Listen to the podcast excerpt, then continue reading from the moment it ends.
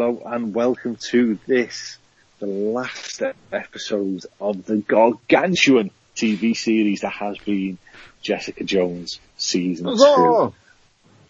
Huzzah indeed.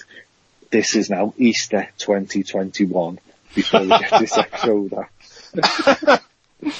AKA Playland. Uh, tonight joining me is the ever present Tony All right, my dears. And the ever recording Paul Ooar! and the ever absent Josh. Calm down, calm down. Exactly. Exactly. So, exactly, exactly. So we have reached the climax, the crescendo, the um, Ooh, matron. ooh, matron.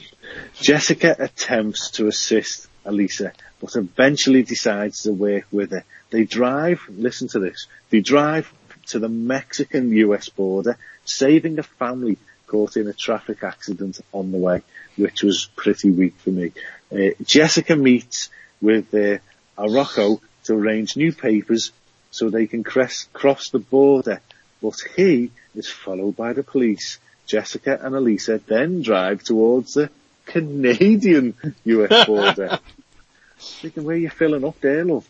But are confronted by police roadblocks. They then go to the, a nearby amusement park, uh, Playland, where Alisa decides to wait until the police arrive. Trish sees the news report on the traffic uh, uh, about the traffic accident and talks to Costa about the roadblocks, remembering that the Jones family had visited Playland before the accident. Trish goes there and kills Alisa. Ouch. Jessica takes the blame, but does not forgive Trish. Trish later discovers that her reflexes appear to be heightened. Mm. Ducassi gives a blackmail, gives the blackmail material he found to Hogarth, allowing her to leave the law firm with enough money to start her own. Ducassi then begins working for Hogarth as part of Cheng's agency.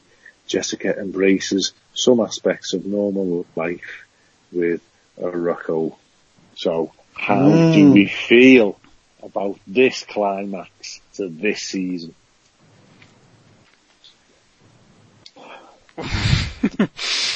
There's a lot of setup for series three, isn't there? I think. Yep, that's exactly where I was going. The whole, the whole Trish storyline, um, at the end is, is very much the setup for, for next year. So is Trish a villain or is Trish a hero? She's a hero. She, Is she? Yeah. Yep, she becomes a character called Wildcat. Ooh. Is she a costume character or is she, She- just Trish walking around the street? No, she's costumed. So people don't know it's Trish. Yeah. Oh, I love it. In a I jumpsuit. I definitely love that because she is stunning. Absolutely beautiful. what did you think about the killing of her sister? Uh, uh, mother, sorry. Freaking hell. That wine. I didn't think it would be Trish that did it. I must admit. I didn't expect that. Um, but I think you had to kill her off. I think there wasn't anywhere else else they could go with the story. Really, I don't think. She was never going to take it, get her rage under control, was she? No, no. no. What, what do you think, Paul? Uh, yeah, the the thing that I was going to bring up is that that uh, an amusement park is always a a great way to have a battle. Um, Yeah, they of do like them in Marvel, don't they? and, and they like Punisher. They like it in in other things as well. Like you bring up Zombieland. Yeah. That's, that's where Zombieland ends. is Uh, in a theme park. Beverly Hills Cop 3. yeah, and it's in fact it's been used in um, Cloak and Dagger as well. Um, No. They used Is uh, it an the same amusement park? No, it's not. It's it's actually an abandoned Six Flags in New Orleans that they've Oh. used in Cloak and Dagger. Um, when they had the the floods, um, it destroyed the the rides.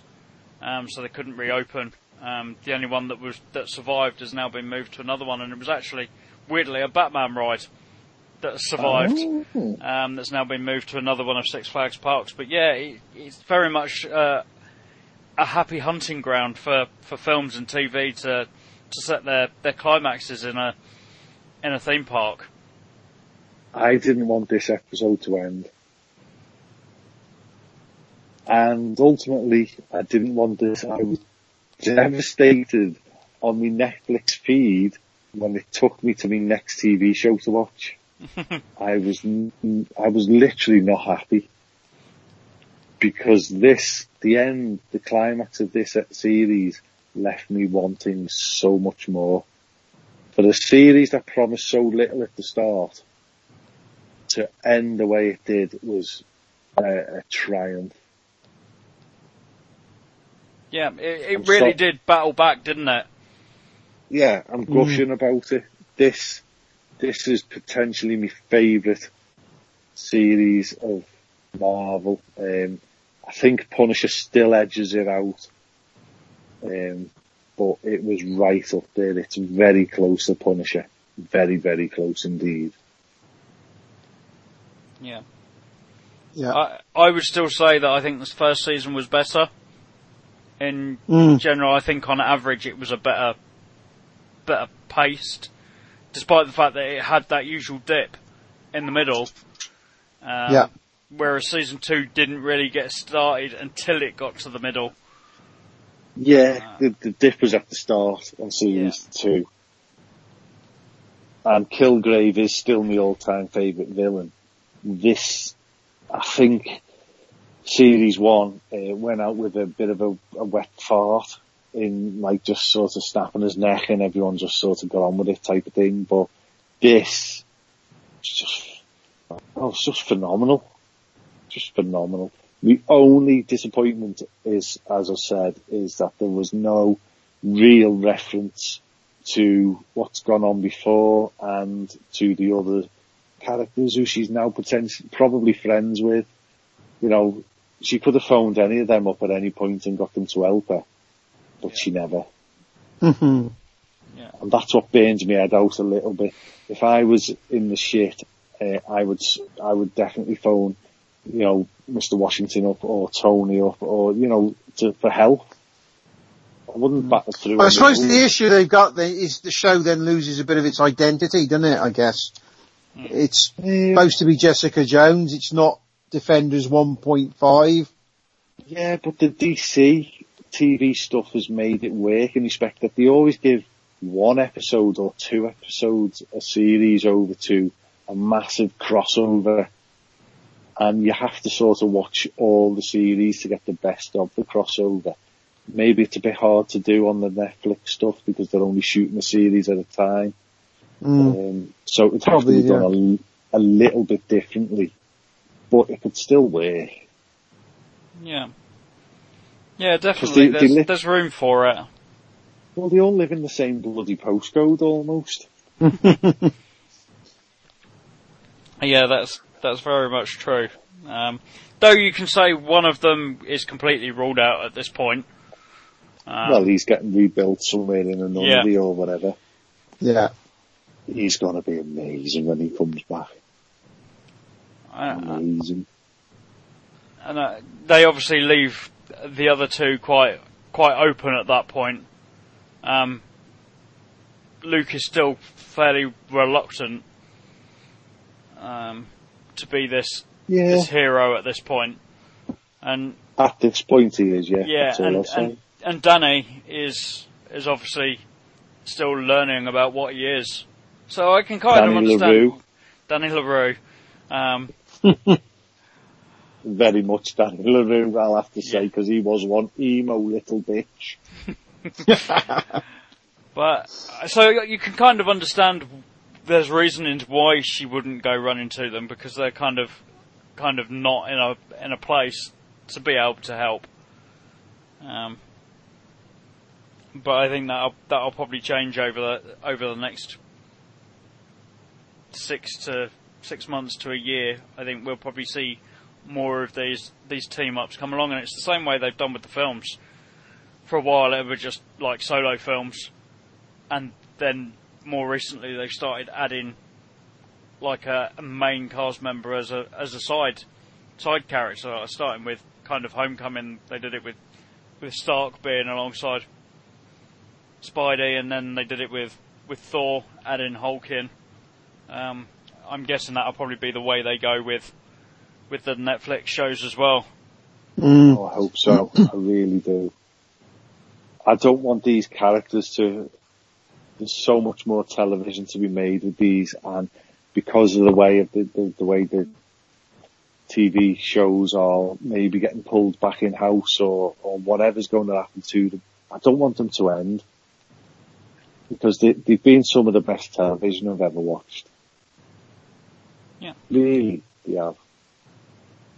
And I, and I think that stems from uh, from not just the writing of the series, but the characters in the first place that they've they've brought in. I think they've they've picked the right set of characters because they're all all very different, Mm. um, and it and it's worked. And I was really hoping that the Punisher was going to be the kickoff to another kind of set of series, but it, it seems like it's going to be a one-off series off on its own.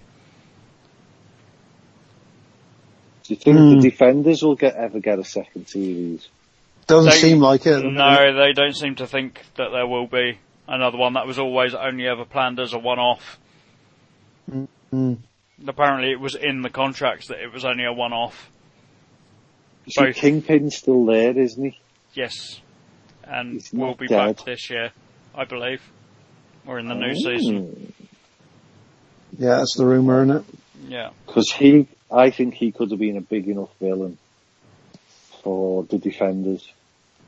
yeah, I I agree. I didn't I didn't kind of feel the need to to introduce a new new villain. Um, but it seems like this this next season's going to feel more like, in terms of story, more like the film. Um, Mm. that it won't just be one one villain. Kingpin will sort of be the the overarching villain, but there'll be other other villains peppered around him,